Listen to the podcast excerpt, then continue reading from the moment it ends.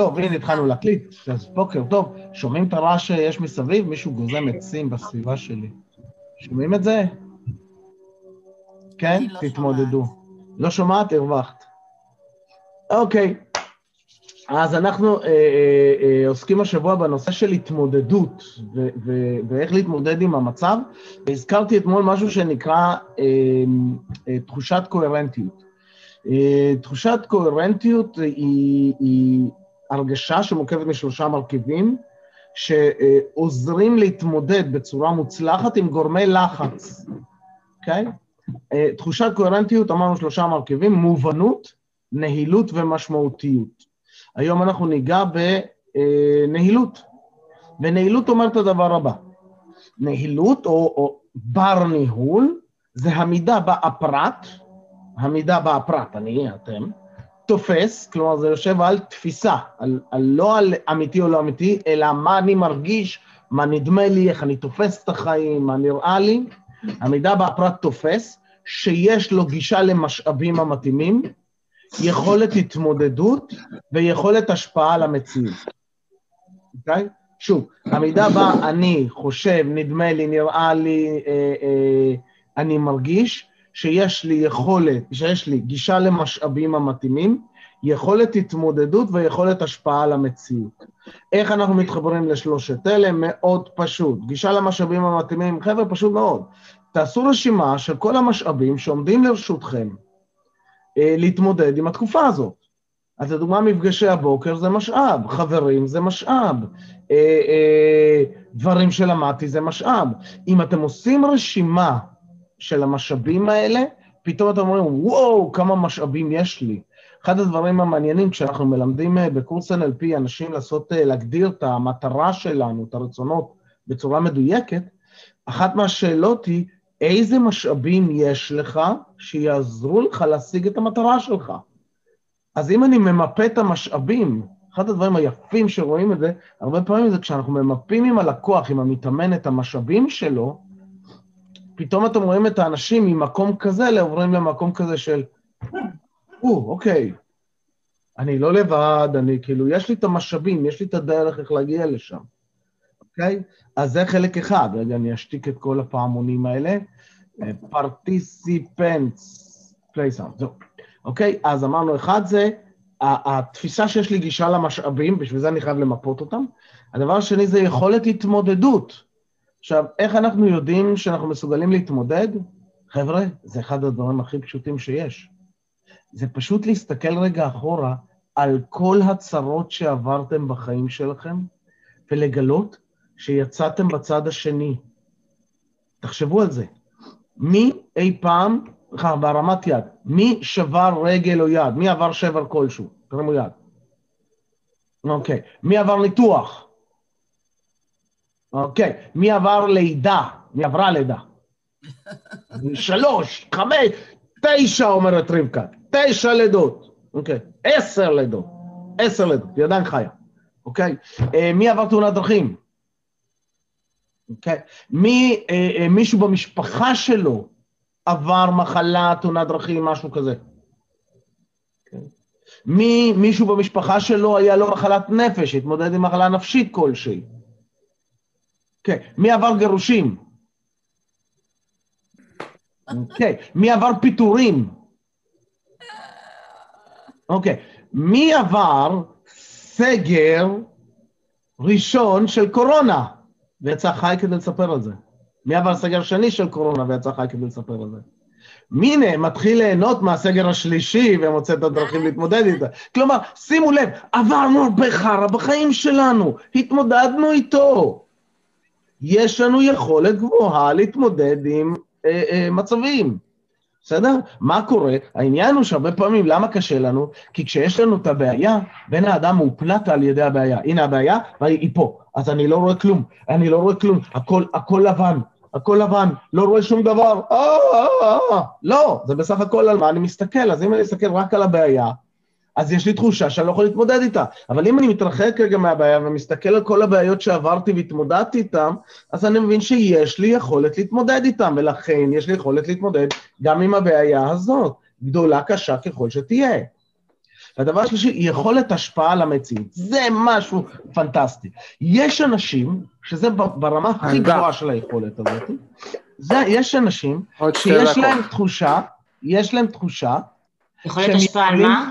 יש אנשים, תחושה שיש לי יכולת השפעה על המציאות.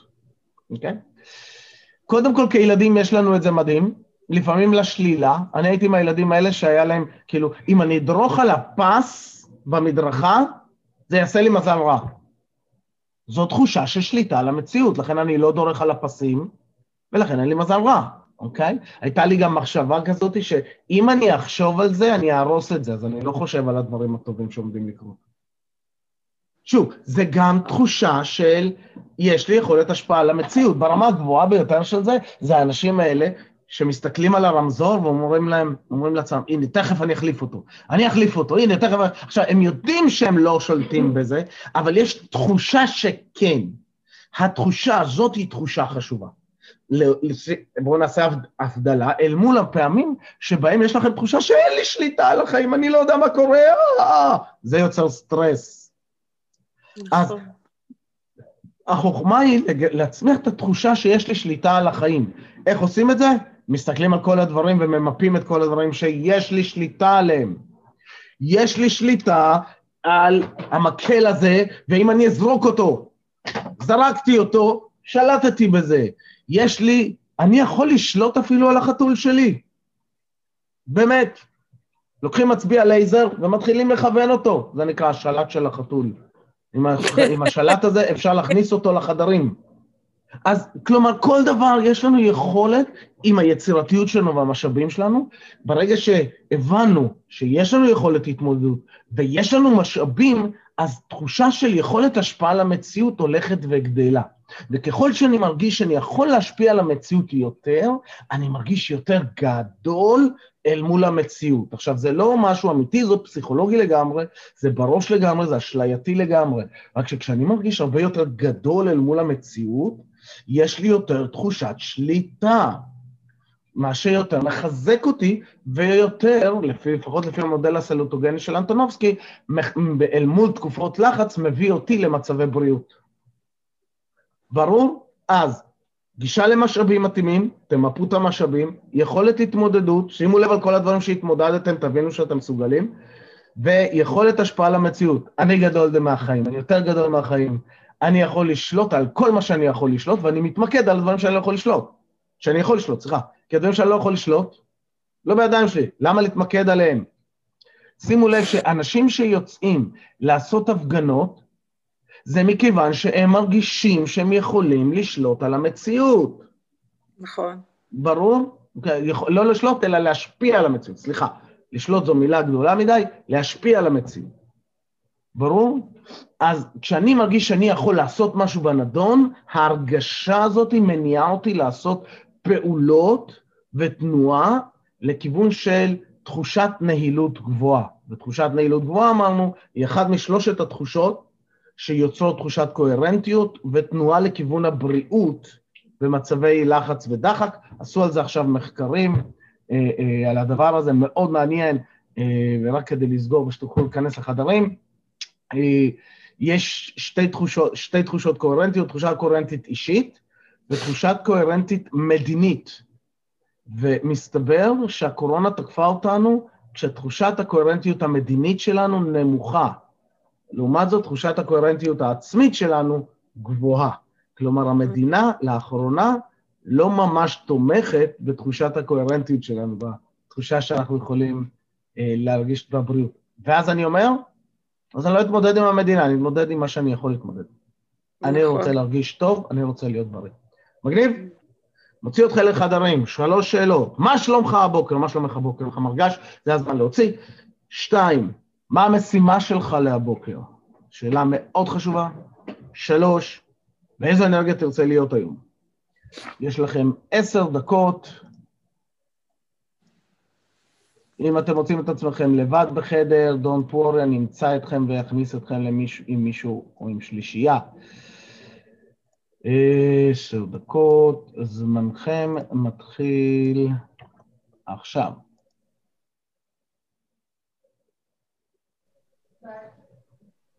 טוב, ברוכים החוזרים, ברוכים החוזרים, אהלן, אהלן, אהלן, מה שלומכם? אחלה? מעולה.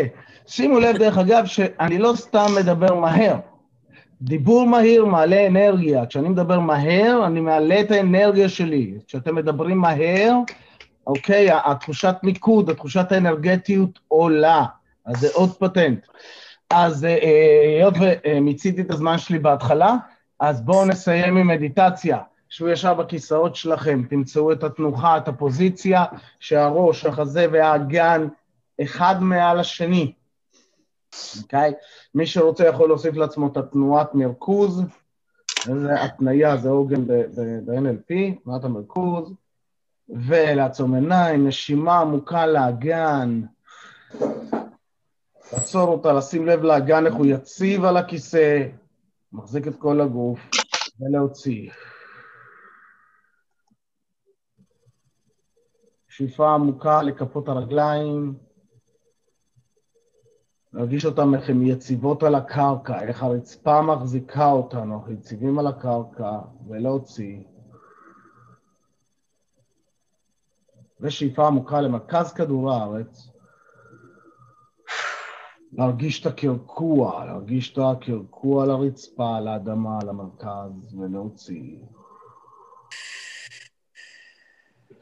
אפשר לפקוח עיניים, וחברים, שיהיה לכם יום קסום, מופלא, מדהים. אני מזמין אתכם להזמין חברים, שיותר אנשים יצטרפו אלינו, ככה נוכל לתת את הדבר המדהים הזה ליותר אנשים, יותר אנשים יוכלו לחוות את כל מה שזה עושה. יש פה יותר מרק התמקדות, אוקיי? אנחנו נוגעים פה בהרבה נושאים.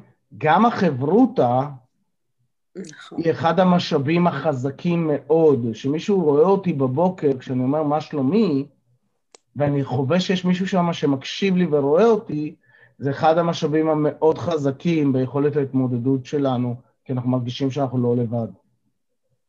תודה רבה. חברים, יום מופלא שיהיה לכם. קדימה, צלוחס. ביי ביי. ביי.